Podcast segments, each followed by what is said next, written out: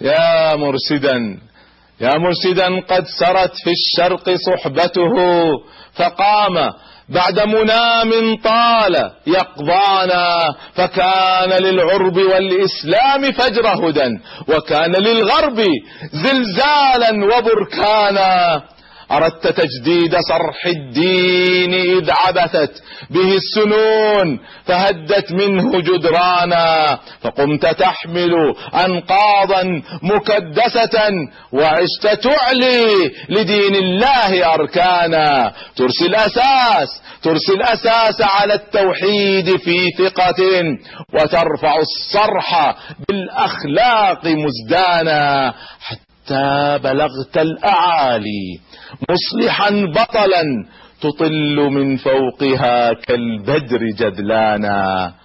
وثلة الهدم وثلة الهدم في السفلى مواقعهم، صبوا عليك الأذى بغيا وعدوانا، ترميك بالإفك أقلام وألسنة خانت أمانتها، يا بئس من خانا.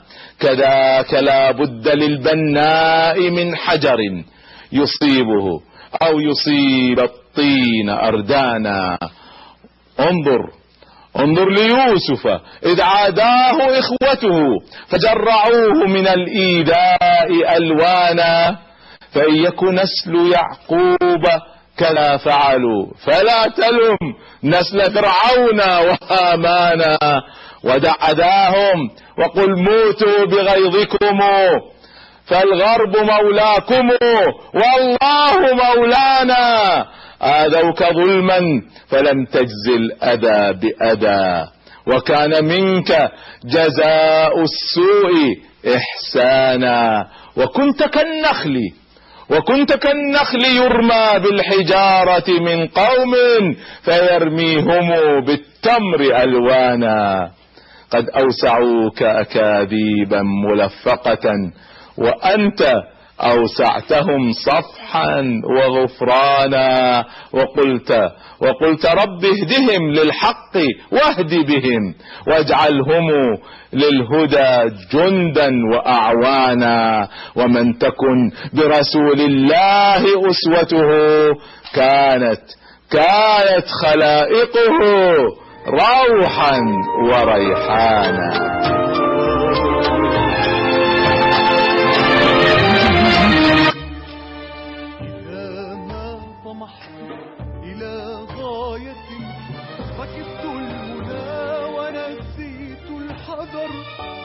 ومن لا يحب صعود الجبال يعيش أبد الدهر بين الحفر، ومن لم يعانقه شوق الحياة تبخر في جوها واندثر.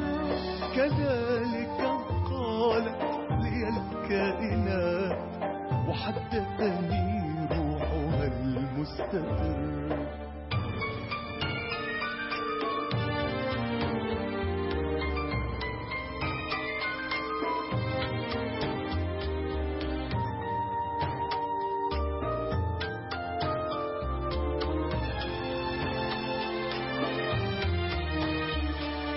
ودمدمت الريح بين الفجاج وفوق الجبال وتحت الشجر، فعجت بقلبي دماغ الشباب وضجت بصدري رياح أخر. أبارك في الناس أهل الطموح ومن يستلذ الخطر، وأعلن في الكون أن الطموح نهيب الحياة وروح الظفر. السلام عليكم ورحمة الله وبركاته، أهلا بكم ومرحبا مع علمتني الحياة.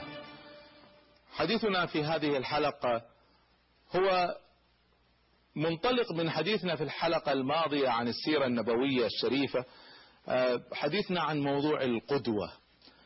طبعا الرسول صلى الله عليه وسلم هو القدوة العليا، هو الأسوة الحسنة، لكن الناس بالإضافة للمصطفى صلى الله عليه وسلم يقتدون في حياتهم بأشخاص آخرين، يقتدون بالعلماء والقادة من من الزمان الماضي ومن زماننا حاليا، وأحيانا يقتدون بالآباء والأمهات والمدرسين.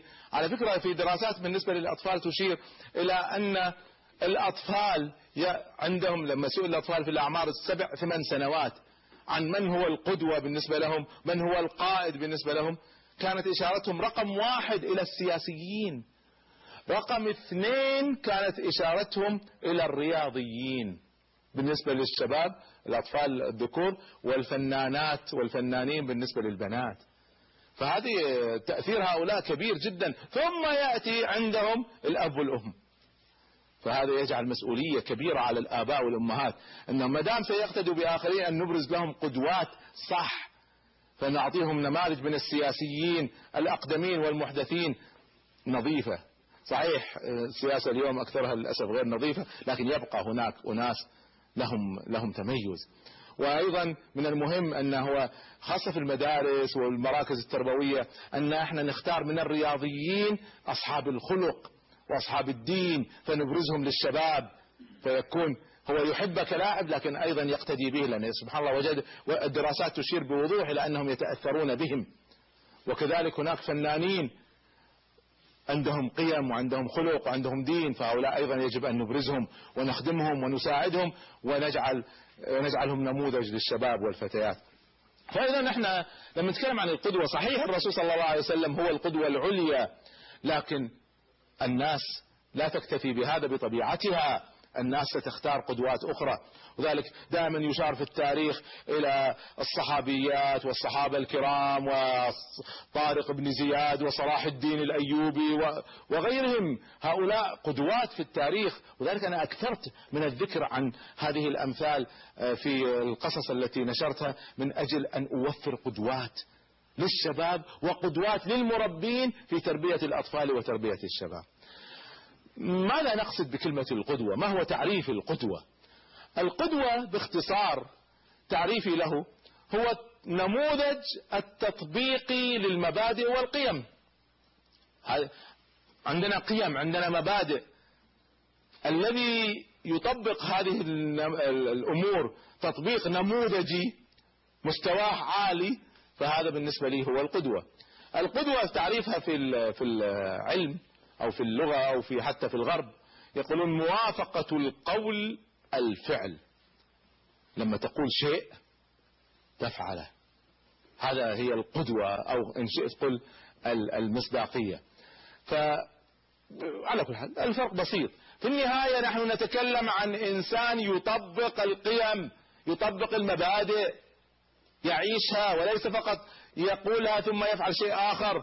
الله سبحانه وتعالى حرم علينا ذلك، يقول, يقول الله سبحانه وتعالى: يا أيها الذين آمنوا لم تقولون ما لا تفعلون كبر مقتا عند الله أن تقولوا ما لا تفعلون. هذا أمر يكرهه الله سبحانه وتعالى، والنبي صلى الله عليه وسلم يشير إلى أن أهل الجنة يبحثون فيفتقدون واحد كان من الصالحين الذين يأمرون بالمعروف وينهون عن المنكر، فيبحثون عنه في الجنة فلا يجدونه، فيطلعهم الله عليه، فإذا هو في أهل النار قد انشق بطنه وخرجت أقتابه فيدور حولها كما يدور الحمار، وصف بشع. ففي هذا الحالة النبي صلى الله عليه وسلم في الحديث يبين لنا يبين لنا في الحديث لماذا، فسألوه: لماذا أنت من أهل النار؟ قال: كنت آمركم بالمعروف ولا آتيه، وأنهاكم عن المنكر وآتيه. أمام الناس شيء جميل، لكن لما يخلو بحرمات الله ينتهكها، زنا وخمر وغيره ومعاصي، لكن أمام الناس شكله جميل. الله سبحانه وتعالى يكره هذا، والبشر بطبيعتهم يكرهون هذا. فالقدوة هو الذي يطبق ما يقول، يفعل ما يقول، هذا أمر عظيم عند الناس، والناس تسير وراءه وتقتدي به وتتبنى أفكاره وتتبنى سلوكه فتعيش هذا السلوك. فاصل ونعود إن شاء الله لحظات وألتقي بكم.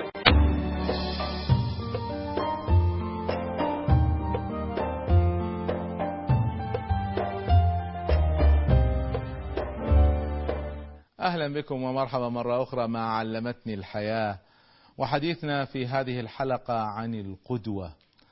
القدوة تأثيرها كبير جدا في البشر. إذا الناس اقتدوا بأمثال سيئة سبحان الله يحاولوا أن يقلدوها يصبحوا مثلها، وإذا اقتدى الشباب بالقدوات العالية المميزة سبحان الله لها تأثير غير عادي في حياتهم.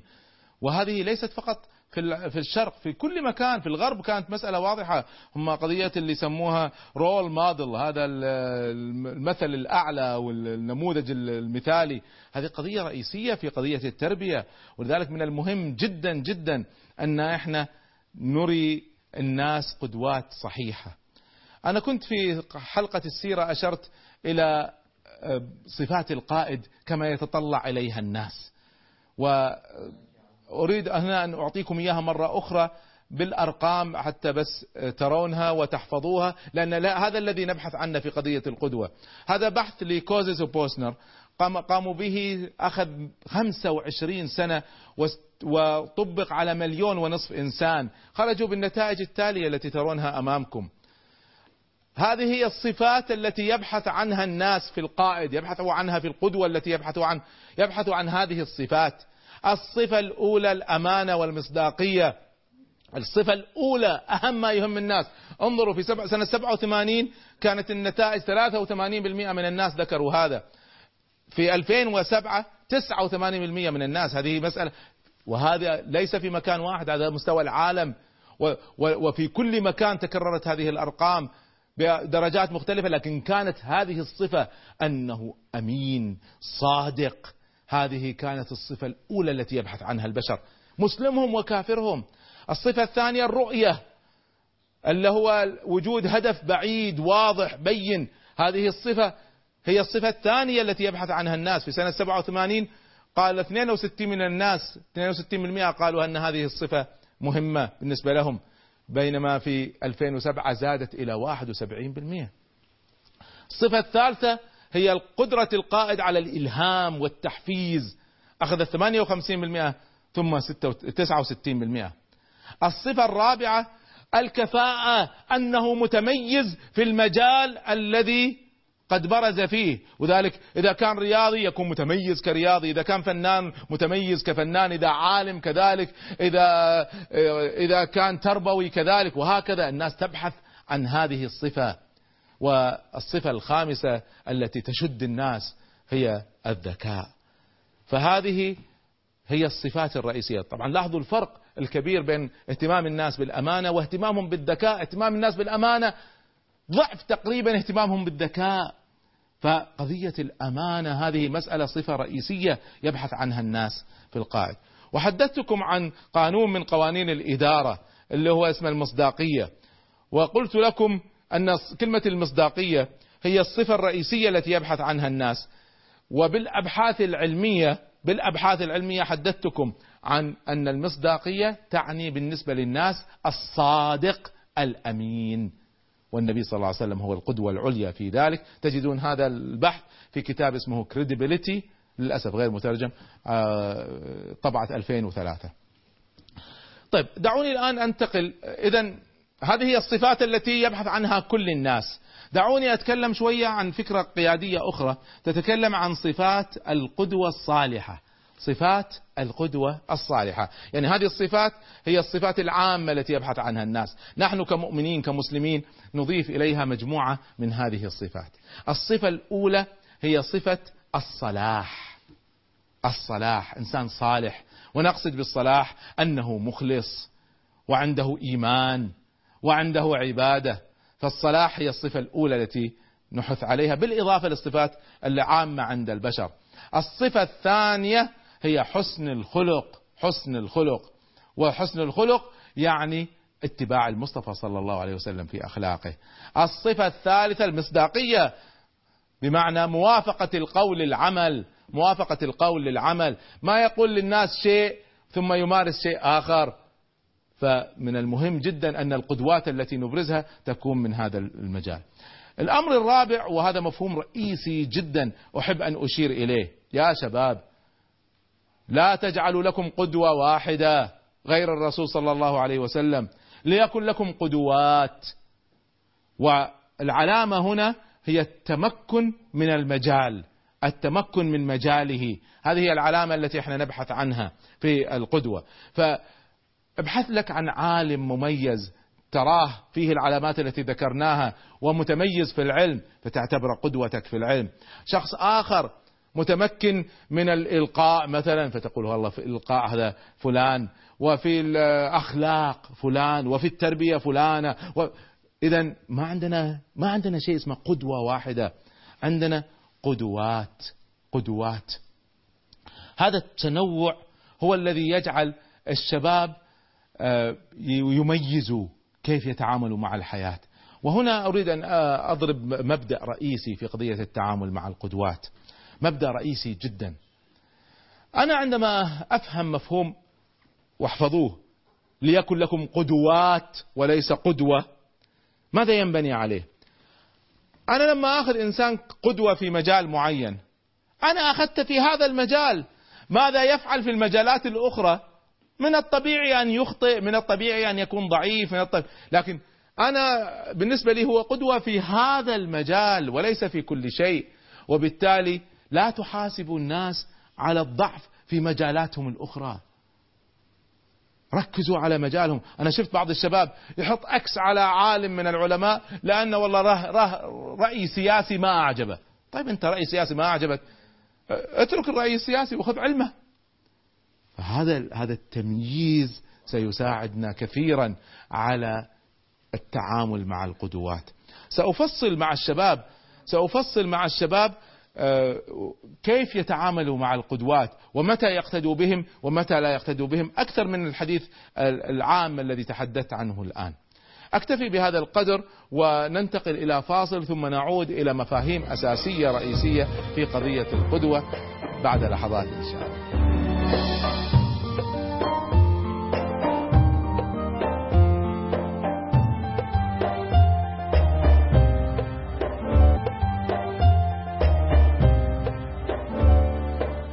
أهلا بكم ومرحبا مرة أخرى مع علمتني الحياة، ونحن نتحدث عن موضوع القدوة. طبعا موضوع القدوة سيجرني بالضرورة إلى قضية اقتداء شبابنا بالغرب واقتداءهم بالنماذج الغربية. ما الذي يجوز هنا والذي لا يجوز؟ ما هو التقليد المذموم للأمة الإسلامية؟ هنا كل من تحدث في هذا لابد أن يرجع للحديث الشريف المروي عن أبي سعيد رضي الله عنه أن النبي صلى الله عليه وسلم قال: لتتبعن سنن من قبلكم شبرا بشبر وذراعا بذراع حتى لو سلكوا جحر ضب لسلكتموه.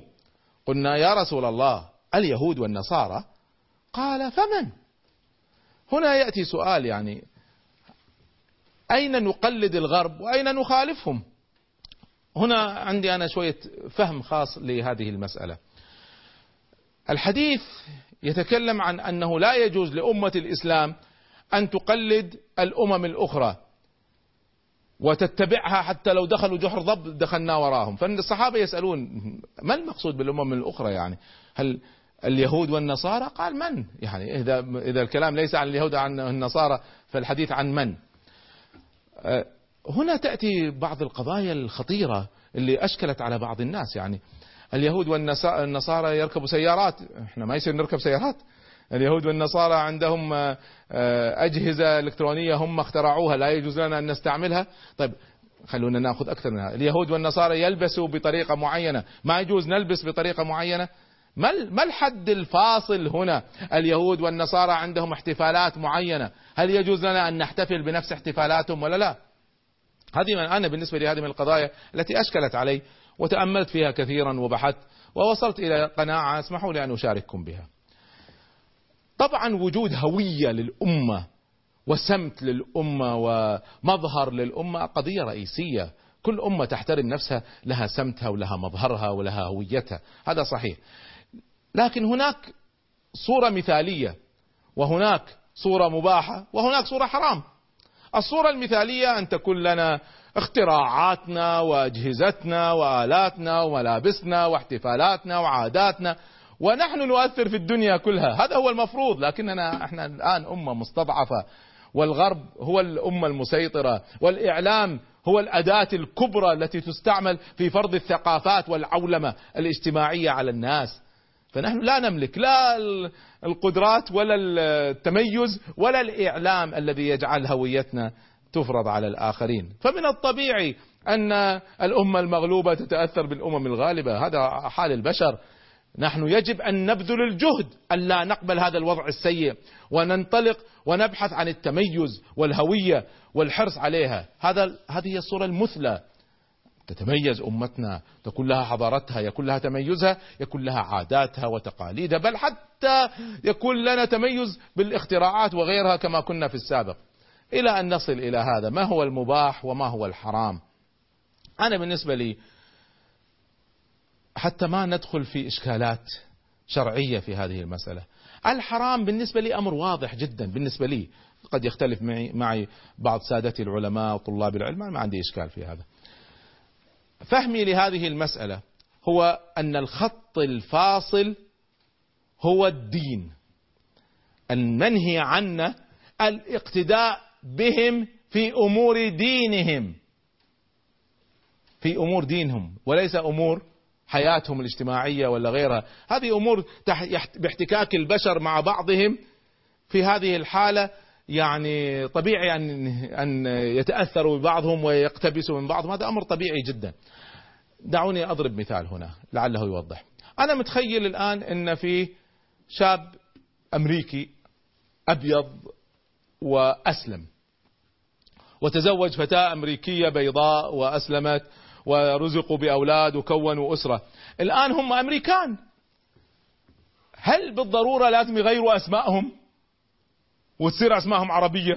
لا، ما لها علاقة هذه، هذه أسمائهم هم. النبي صلى الله عليه وسلم ما كان يغير أسماء الناس إلا الأسماء السيئة، الاسم السيء. واحد اسمه جعل، الحشرة هذه اللي تمشي على الأرض، أمر النبي صلى الله عليه وسلم أن يغير أغير اسمه بس، لكن ما كان يغير أسماء الناس، ما كان يغير أسماء الناس. حتى بعض الأسماء اللي فيها يمكن إشكال شرعي، عبد المطلب، هذا يعبد المطلب، النبي صلى الله عليه وسلم ما غير اسمه، حتى هو كان يفخر يقول أنا أنا النبي لا كذب، أنا ابن عبد المطلب، ما غير اسمه. ما نغير أسماء الناس. هل من الضروري أن يغيروا ملابسهم ويلبسوا ثوب وغترة؟ ليش ليش احنا شوفوا الدنيا الآن، الباكستانيين لهم ملابسهم، والإيرانيين لهم ملابسهم، والأتراك لهم ملابسهم، الناس لها ملابسها. ما في شيء اسمه ملابس إسلامية. الملابس الإسلامية هي التي تستر العورة وتحافظ على الأمور التي تتناسب مع الصلاة والخلق بس، لكن ما ما في شيء اسمه والله هذا الثوب إسلامي، أنا ألبس هذا الثوب لأني أنا من هذا البلد، ما له علاقة والله هذا لبس إسلامي ولا ما هو لبس إسلامي. فبالنسبة لي هذه عادات، هذه لا يجب تغييرها. الذي يجب تغييره هو الأمور اللي فيها اشتراك في دينهم. بل أكثر من هذا، عندي الأمريكان عندهم احتفال يسموه الثانكس جيفينج، عيد الشكر. هذا الاحتفال ليس له علاقة بالدين، يعني ما تجدونه عند النصارى في الدول المختلفة، ما تجدونه عند النصارى في روسيا ولا النصارى في البلاد العربية، ما عندهم ثانكس جيفينج، ما عندهم عيد الشكر. هذا هذا احتفال كانوا ال ال الأمريكان يحتفلون به بعد موسم صيد الديك الرومي، لكثرة الديوك الرومية في تلك الفترة الأولى من حياتهم، فظلت عادة اجتماعية عندهم. اللي يقول لي هذا حرام أقول له الاحتفال بالقرقيعان والأمثال هذه، أقول له يعني احتفالات اللي في نص رمضان اللي يوزعوا فيها الحلوى على، أقول لها أيضا حرام، هذه مسألة عادة ليست ليس لها دليل شرعي، ويحتفل فيها في مناسبة دينية وهي رمضان في وقت معين. ليش؟ ما لا، هذه عادات اجتماعية، اتركوها للناس، لا تحرموا على الناس وتغلقوا على الناس. وقس على هذا كل شيء، والله السيارات والأدوات الأجهزة ولا غيرها، كل هذه أشياء اجتماعية وعادات وبشر يحتك بعضهم يستفيد. احنا نريد أن نغير كل عادات البشر، لكن أن تأتي امرأة مسلمة فتلبس لبس الراهبات وتمشي في الشارع، طب هذا معروف أن هذا لبس الراهبات. على فكرة لبس الراهبات من النواحي الأخرى ساتر وينطبق عليه الشروط الشرعية، لكن مشكلته أن علامة على دين، هذا لا يجوز أن تلبس امرأة. لا يجوز لشاب مسلم أن يلبس صليب تقليدا لمغني ولا غيره، ولا ما يجوز، لأن هذا علامة من علامات الدين. لا يجوز لي أن أذهب وأصلي معهم في كنيسة، ما عندي مانع أدخل كنيسة أتفرج على ما فيها وكذا، أتفرج حتى على صلاتهم ما عندي إشكال، لكني أشاركهم في صلاتهم، هنا الإشكال عندي. وبالتالي يأتي السؤال الرئيسي، هل هذه أمور دين أم عادات وتقاليد؟ إذا عادات وتقاليد فهي للناس، ما غير عادات الناس. طبعا التميز أني أنا ما أقلد عادات الأمم الأخرى، هذا تميز، لكن ما هو حرام، في فرق بين هذا وهذا بالنسبة لي. أما تقليدهم في أمور دينهم أو مشاركتهم في صلاتهم أو في الاحتفالات الدينية البحتة، هي احتفال ديني يكون فيه جزء منه صلاة وجزء منه، عند في هذه الحالة أنظر التاريخ، إذا كان هذا احتفال ديني فلا أمارسه، أما إذا كان قضية اجتماعية فلا حرج عندي. وبالتالي قضية القدوة والاقتداء يعني لا أيضا نشد على الناس ونبالغ في هذه المسألة بالنسبة للناس حتى لا نحرج الناس، وأيضا لأنه هذا مفهوم الدين بالنسبة لي، ليس فقط مراعاة للناس، لأن هكذا أفهم الدين. الله سبحانه وتعالى طلب منا أن نتميز، يقول الله سبحانه وتعالى على لسان الأنبياء ولسان إبراهيم واجعلنا للمتقين إماما. الإمام هو القائد وهو القدوة، نحن نريد أن نكون هذه الصورة المثالية، هكذا القدوات، لكن لا نطالب كل الناس بمثل هذا. إذن أريد أن أعلق على شبهة هنا، قلنا القدوة هو المتميز والقدوة تميز، هل من الصحيح أن نتطلع إلى من هو أعلى منا في قضايا الدين، وكما يقول بعض الناس وأما في قضايا الدنيا فتطلع إلى من هو أدنى منك؟ هل هذا صحيح؟ يعني أين المعادلة هنا؟ نتطلع إلى من هم أعلى منا في قضايا الدين ونتطلع إلى من هم أدنى منا في قضايا الدنيا، هل هذا صحيح ولا لا؟ صحيح القدوة فيه تميز، ولابد أن يبحث عن التميز. فإذا قلنا إذا قلنا لا نتطلع إلى نتطلع إلى من هو أدنى منا في قضايا الدنيا، لماذا لا نتطلع إلى الأعلى في كل شيء؟ لماذا لا نتطلع إلى الأعلى في كل شيء؟ هذا هو السؤال الذي ينبني على هذا المفهوم. أنا عندي معادلة خاصة هكذا سويدانية بعد التأمل أحب أشارككم فيها.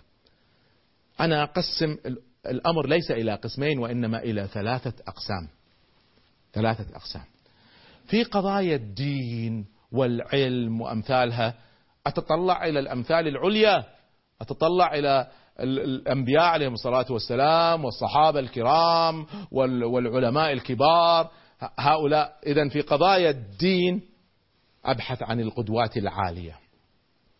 في قضايا الدنيا أنا أقسمها إلى مستويين، قضيتين في الدنيا وليس قضية واحدة. في قضية تحقيق الأهداف، يعني أنا والله عندي هدف وظيفي، عندي هدف في الإنجاز في مجال معين، إذا حطيت هدفي أينشتاين في العلم مثلا الدنيوي، والله أنا أدرس فيزياء، أحط هدفي أينشتاين، قد يكون قفزة كبيرة بالنسبة لي. هنا نصيحتي للشباب، ما في مانع تحط لك قدوة بعيدة، لكن أيضا حط لك قدوات قريبة، قل والله أبي أكون مثل الأستاذ الفلاني أو العالم الفلاني في بلدي، حط لك قدوة قريبة. إذن في قضايا الإنجاز نبحث عن قدوات قريبة بالإضافة للقدوات البعيدة، لا تحطون فقط قدوات بعيدة لأن الوصول إليها صعب، فخليها مرحلية. إذن في قضايا الإنجاز والأهداف الدنيوية نحن نبحث عن عن هدف قريب، عن قدوة قريبة. أما في قضايا النعم، نعم الله علي، الله سبحانه وتعالى أعطاني مال، أعطاني بيت، أعطاني سيارة، لا تتطلعوا في قضايا النعم إلى الأعلى، ابي اكون مثل فلان من كبار التجار ولا لا, لا تتطلع الى هذا. هذا يشغلك عن امور اهم ويجعل في نفسك حسرة وقد يؤدي الى الحسد المذموم. في قضايا النعم انظروا الى المحرومين وتذكروا نعمة الله سبحانه وتعالى عليكم. اذن في قضايا الدين قدوات عالية، في قضايا الانجاز والاهداف قدوات قريبة، وفي قضايا النعم انظروا الى من هم حرموا من هذه النعم. وأيضا تبع لهذه المفاهيم أحب أن أطرح مصطلح وأصححه. التصحيح هنا ليس بالضرورة أن يكون يعني شرعي مئة بالمئة، لكن من باب حسن اختيار الكلمات. الناس تقول فلان مثلي الأعلى، فلان مثلي الأعلى. الله سبحانه وتعالى يقول في القرآن الكريم وله المثل الأعلى في السماوات والأرض وهو العزيز الحكيم. هذا في سورة الروم آية سبعة وعشرين.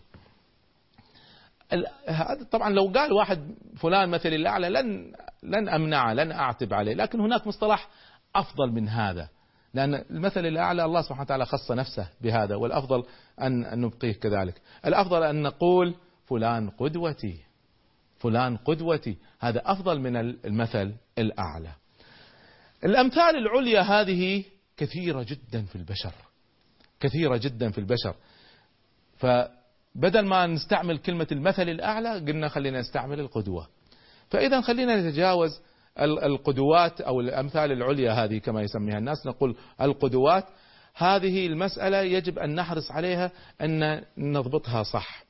فالمعادلة بناء على ما ذكرت، أنا أتمنى أن أكون مثل الرسول صلى الله عليه وسلم في كل شيء. سؤال: هل هذا ممكن؟ هل ممكن أن أكون مثل الرسول صلى الله عليه وسلم في كل شيء؟ جواب: طبعا لا، ما يمكن. إذن هل صحيح أن أضع لنفسي قدوة لا يمكن الوصول إليها؟ طبعا صحيح. كيف؟ ما هو الهدف من القدوة؟ أني أحاول أن أصير مثله. آه. إذا فهمت هذه المعادلة، هناك مثل أعلى كما يقولون، أو قدوة هي الأسمى، الأسوة الحسنة، الرسول صلى الله عليه وسلم بالنسبة لنا كبشر. الرسول صلى الله عليه وسلم لا يمكن لي أن أكون مثله، لكني مطلوب مني أن أحاول، وأعرف مقدما أني لن أصل. هنا نفهم معادلة رئيسية، أن التربية للنفس والتعليم قضية مستمرة. ما دام هدفي أن أكون مثل الرسول صلى الله عليه وسلم، وأنا أعلم أني لن أصل، لكني لابد أن أحاول، سأحاول وأحاول وأحاول إلى أن أموت. فإذا احفظوها يا شباب، قضية التربية والتعلم مسألة لا تتوقف حتى الموت. أنت تموت ولم تحقق وصولك إلى القدوة العليا، لأن قدوتك العليا محمد صلى الله عليه وسلم، ولا حرج في هذا. ولذلك التعلم والتربية مسألة مستمرة. متى ما تكبر الإنسان قال وصلت، عندها عندها نكون انحرفنا. هذا بعض الصوفية عندهم هذه المسألة، يقولوا وصل، فلان وصل، يعني اعبد ربك حتى يأتيك اليقين، هذا وصل إلى اليقين. إذا ما يعبد الله، هو اليقين هنا المقصود الموت، اعبد ربك إلى الموت. فالعبادة والتربية والمحاولة والتعلم قضية لا تتوقف، لأننا مهما فعلنا لن نصل إلى مستوى الرسول صلى الله عليه وسلم. فنفهم هذه المعادلات فيما يتعلق بالقدوة. فاصل ونعود إن شاء الله.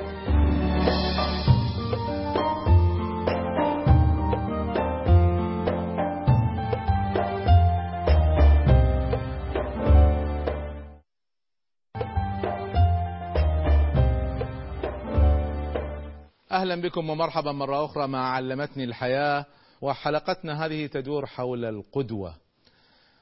في تاريخنا الإسلامي نماذج رائعة وأعداد ضخمة من القدوات. ما هذه الأعداد لا توجد عند أي أمة من الأمم كالموجودة عند أمة الإسلام، من الرسول صلى الله عليه وسلم والأنبياء الكرام عليهم الصلاة والسلام، إلى الصحابة والصحابيات وأمهات المؤمنين وآل البيت الكرام رضي الله عنهم أجمعين. ثم بعد ذلك جيل ضخم من التابعين ومن القادة ومن العسكريين ومن العلماء في كل مجالات الحياة، من مجالات الدين ومجالات الدنيا، والشعراء والعظماء. يعني أعداد ضخمة. أنا أذكر لما كنت في أمريكا في أكلاهوما كان أولادي في مدرسة قرب بيتي، المدرسة اسمها روي كلارك.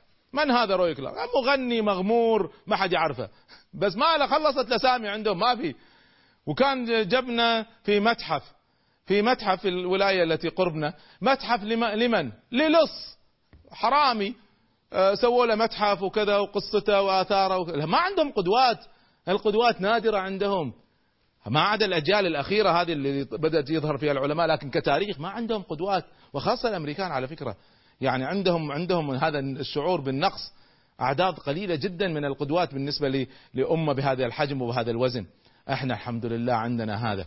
دعوني أحدثكم عن عن شخص الحقيقة له تأثير غير عادي في ال في ال في الإسلام الحديث في الغرب، وهذا من النماذج الجميلة التي يجب أن نضربها لشبابنا ولأمتنا ولبناتنا وأولادنا، قصة مالكوم إكس. وعلى فكرة يعني عملت على شكل فيلم، فيلم يبين قصة حياته، فيلم رائع الحقيقة. هذا التغيير، هذا الفيلم، هذا الفيلم بس اس فيلم اسمه مالكوم إكس، هذا الفيلم في السينمات الأمريكية أدى إلى أسلام أعداد ضخمة من الزنوج. ما قصة مالكوم إكس؟ مالكوم إكس ولد في عام ألف وتسعمئة وخمسة وعشرين، وكان شاب طموح وعنده قدرات غير عادية وعنده قدرة على الخطابة، فنان في الخطابة في ذلك الوقت. طبعا تعرفون الأمريكان كان عندهم العنصرية ضد الزنوج ويعتبروهم عبيد، رغم تحرير العبيد لكن التعامل كان سيء جدا مع العبيد. هذا أدى إلى وجود مجموعة من الحركات من الزنوج ضد البيض. من بين هذه الحركات حركة بدأها واحد اسمه فرد محمد، سمى نفسه فرد محمد. هذا فرد محمد زنجي، درس عن الإسلام وأعلن أنه رسول الله. نعم، هو رسول الله إلى أمة الغرب، وأعلن إيمانه بالقرآن والتوراة والإنجيل كلهم مع بعض، وأعلن أن الكون له إلهين، إله للشر، هذا الإله الشرير إله الشر أبيض، وإله للخير هذا إله أسود. هي كلها عنصرية. وأنشأ حركة سماها أمة الإسلام، أمة الإسلام في الغرب سماها. وطبعا لعب في الدين الإسلامي لعب شديد جدا. يعني أنا أنا ذهبت لأمريكا في السبعين، فكانت حركتهم ما زالت في قوتها وانحرافاتهم ما زالت موجودة، فكنا نحتك بهم. وكان يعني بين المسلمين وبينهم معارك، يعني كانوا أحيانا يدخلوا يدخلوا مسجد من مساجد مساجدنا فيرشوا المسلمين اللي في المسجد يرشوهم بالرصاص ويخرجوا. معارك كانت يعني تصل إلى الدماء، باسم الإسلام كانوا يتحركوا. طبعا أعلن أن الصيام في كريسمس والحج يكون إلى قصره في شيكاغو. يعني إسلام غربي، إسلام غربي ركبها على هالطريقة. ليش كريسمس الصيام؟ لأنه يكثر فيه الفجور والفساد فلازم الناس تصوم. ليش شيكاغو؟ لأن قصره هناك صعب الذهاب إلى مكة فسواها. فلعب في الدين لعب، وتبعته أعداد ضخمة، مئات الألوف، مئات الألوف تبعوه. وطبعا كانت دعوة الرئيسية عزة الرجل الأسود أمام الرجل الأبيض، هذه هذه الرسالة، يريد أن يعز الرجل الأسود. طبعا الزنوج والسود مقهورين ضد البيض فانضموا إلى حركته. وخاصة على فكرة يعني أنا أنا أنت إلى أن تخرجت ومشيت من أمريكا هناك كنائس للبيض وهناك كنائس إلى اليوم، كنائس للبيض وكنائس للسود إلى هذه اللحظة اللي أتكلم معاكم فيها. فالدين بالنسبة لهم حتى الدين عنصري، فكانوا يبحثوا عن دين آخر غير المسيحية لأن فيها عنصرية حتى، فوجدوا في هذا الطرح. وكان عنده وسائل إعلام وكان دعم بمجموعة من الناس اللي عندهم ملايين، فانتشرت دعوته وصارت من أقوى الحركات الزنجية. كانت حركته تنافس حركة مارتن لوثر المشهور، مارتن لوثر كينج المشهور. على كل حال انضم لهذه الحركة مالكوم إكس، وبسبب قدراته صار الرجل الثاني بعد فرد محمد، وبسبب قدرته على الخطابة صار المتكلم الأول قبل فرد محمد، وصل إلى هذا المستوى. وكان هو الداعية الرئيسية لفرض محمد. كان على فكرة كان مجرم ومنحرف وفي الفساد، وبعدين انطلق هذه الانطلاقة، وكان يكره البيض كره شديد جدا. قصة طويلة، بدت بعض الحساسيات بينه وبين فرض محمد، ثم حاول أنه يتقرب إليه. فرض محمد كان يحاول يتخلص منه بسبب النفوذ الذي وصارت سمعته أقوى من فرض محمد نفسه، فبدأ نفوذه يكبر، خاف منه. في هذه الفترة كان قد قرر أن يذهب للحج ويعرض دعوته على الزنوج اللي في العالم، وقال خلينا نروح مكة. طبعا لها قصة طويلة. فذهب إلى مكة، وأول مرة يشوف الإسلام على حقيقته، الأزود الأسود والأبيض والأصفر والأحمر وكلهم مع بعض، ونفس الدين ونفس العبادة والمساواة ولا فرق. فاهتزت القناعات اللي عنده. بعدها ذهب إلى مصر واحتك بعلماء الأزهر فعلموه ما هو الدين الصحيح، فتغيرت قناعاته وقرر أن يترك دين فرض محمد ويعود إلى الدين الحق. وفعلا رجع وأعلن هذا وبدأ يصحح دينهم. ومن الناس الذين تأثروا بمالكوم أكس وارث الدين، الابن الأكبر لفرض محمد، فتأثر به. ثم طبعا تطورت المسألة أن صار صراع بينه وبين فرض محمد، وأعلن هذا انحراف وهذا ليس هو الدين الحق، فأنهوا حياته بست رصاصات في عام ألف وتسعمئة وتسعة وستين. مات مالكوم أكس، لكن أفكاره وتعاليمه ما ماتت، والتعديل الذي أجراه ما مات، فأثر على بالذات وارث الدين.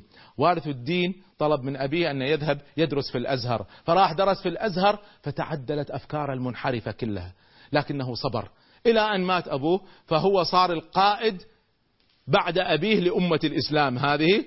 ثم تدريجيا وارث الدين المتأثر بمالكوم أكس غير عقائدهم، ثم غير صلاتهم وخلاهم يصلون مثلنا، ثم غير الحج ورجع إلى مكة، وغير الصيام ورجع إلى رمضان، وغير العقيدة وقال لهم أبي ما كان نبيا. مئتين ألف رجعوا إلى الحق بسبب مالكوم أكس ووارث الدين، جزاهم الله خيرا. كم أجرهم عند الله. مالكوم أكس توفي، وارث الدين ما زال حيا، الله يحفظه. لاحظوا أحيانا موقف واحد، أحيانا عالم واحد يكون السبب في تغيير إنسان، هذا الإنسان يكون أثر في أمة كاملة من الناس. فهذا نموذج أحببت أن أضيفه إلى النماذج العظيمة لتاريخنا الإسلامي. اقرأوا تاريخ مالكوم أكس، انظروا إلى فيلم مالكوم أكس واستفيدوا منه. قبل أن نختم، سؤال للشباب. تحدثت معكم عن قضية القدوة وكيف نستفيد منها والمجالات المختلفة، أريد بس أتأكد أن في مفهوم أساسي وصل، فحبيت أسألكم إياه. هل تتبعوا القدوة في كل شيء؟ هل القدوة هذا لا يخطئ؟ هل سؤال بمعنى آخر، متى نتبع القدوة ومتى لا نتبع القدوة؟ هل هناك معايير متى نتبع ومتى لا نتبع؟ نبدأ بعمار، تفضل.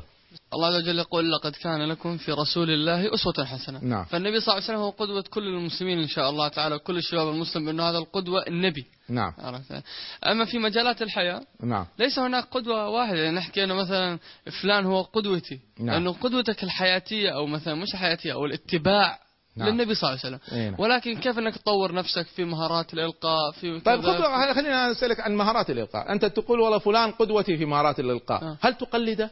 هل أقلد في مهارات الإلقاء وأطور نفسي حتى أني قد أتجاوزه؟ آه إذا آه. ما تكون نسخة منه. ما أكون نسخة منه، لا. انتبهوا لهذا المعنى، يعني أنا لما أقول والله فلان قدوتي في العلم، ما أكون آه. نسخة منه، وفلان قدوتي في الإلقاء. أنا شفت بعض الشباب يقلدوا الشيخ أحمد القطان مثلا عندنا الله يحفظه، حتى أسلوب إلقاءه وحركاته صارت مثله. هل هذا مطلوب؟ لا. زين، إذا بس حبينا نوضح هذه المسألة. يقول الرسول صلى الله عليه وسلم آه إذا بدنا نحط القدوة الكاملة في كل شيء فلازم أول شيء الرسول صلى الله عليه وسلم. نعم.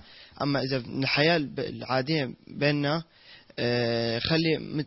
أنا سميت ما عندي آه جروب القدوة. نعم. اللي هو تختار كل شخص قدامك بشو بيتميز، تاخذ تاخذ تميز من الإنسان. أيوة. نعم. بس بنفس الوقت بأسلوبي. أي نعم. آخذ أسباب نجاحه، آه معاييره، وآخذها وأكسبها إلي. أحسنت. تضيفها إلي. فإذا أنت تقلد لكن ما تتخلى عن أسلوبك، ما تتخلى عن تميزك، وهذا معنى يؤكد معنى اللي قاله عمار. بس بقى ما زال في معنى آخر في بالي ما زلت أبحث عنه. تفضل. بسم الله الرحمن الرحيم. أنا طبعا الرسول طبعا هو قدوتنا مثل ما قالوا، بس حتى القدوة إيش ما كان أنا ما بقدر أقلده في كل شيء بحياته. نعم. الرسول كان يمشي مثلا بمشي معينة. نعم. لازم أقلده بمشيته. ف... كان يلبس ملابس، يحب ألوان معينة بملابسه. نعم.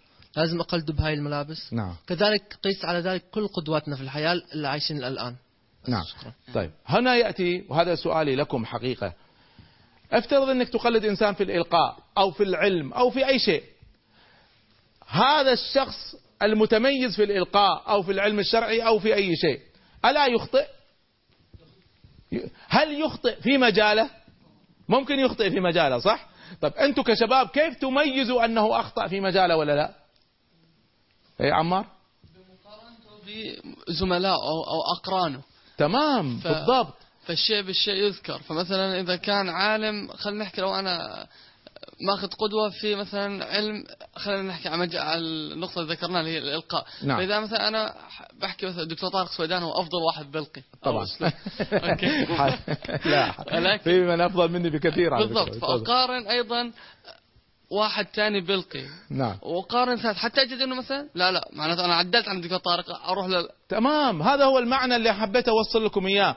حتى عندما تقتدي بإنسان في علم معين أو في مهارة معينة لا تأخذ كل شيء، لأن ما في واحد حتى في مجال معين كامل. فميزوا. فإذا واحد من العلماء أفتاك في فتوى لكن وجدت أن معظم العلماء يناقضوه، أو أتاك بدليل ووجدت أن الآخرين يضعفوا هذا الدليل، إذا ما في شيء حتى في المجال الواحد ما في شيء اسمه اقتداء كامل، وإنما عندكم عقول فاستعملوها وحركوها. أذكر لما رجعت من أمريكا بدأت أذكر بعض الأفكار في جمعية الإصلاح عندنا في الكويت، فوقف لي واحد من الشباب فقال دكتور أنت قاعد تقول كلام غير اللي تربينا عليه وتعلمنا عليه طول عمرنا، ما ندري مين صح أنت ولا هم. قلت له يا ابني عندك عقل؟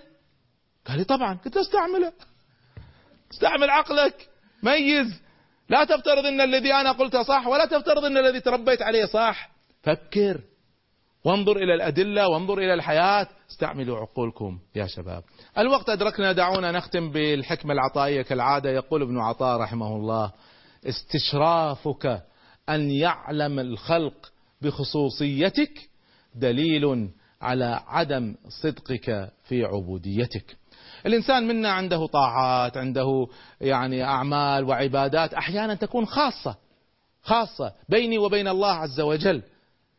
فإذا تطلعت وملت إلى أن يعلم الخلق بهذه الخصوصيات، أن والله البارحة أنا صليت القيام، ولا أنا تصدقت بالسر، ولا كذا، لو لو استشرفت يعني أنت بودك حتى في القلب، وإذا صار في قلبك أنك بودك أن يطلع الناس على هذا، تتمنى لو لو الناس يعرفون أني أنا أمس كنت أصلي، لو الناس تعرف أني تصدق.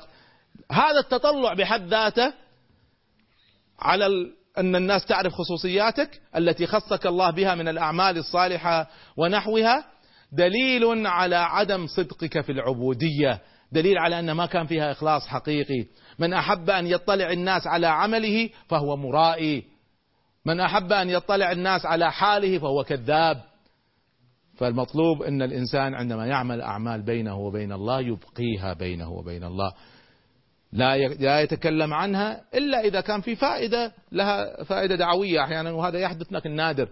والأهم من هذا أن يكون القلب صافي، ما تتمنى أن الناس تطلع عليها، يكفيك أن الله سبحانه وتعالى اطلع عليها. اللهم ارزقنا لك الإخلاص في السر والعلن.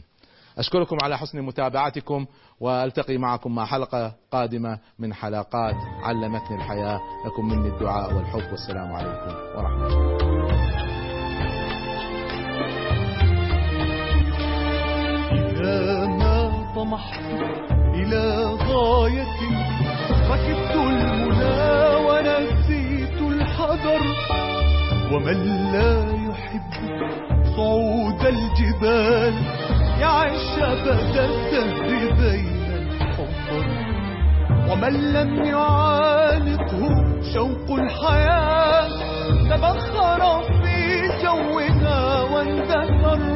كذلك فكرتنا وحتى تهيئ روحها المستقبل.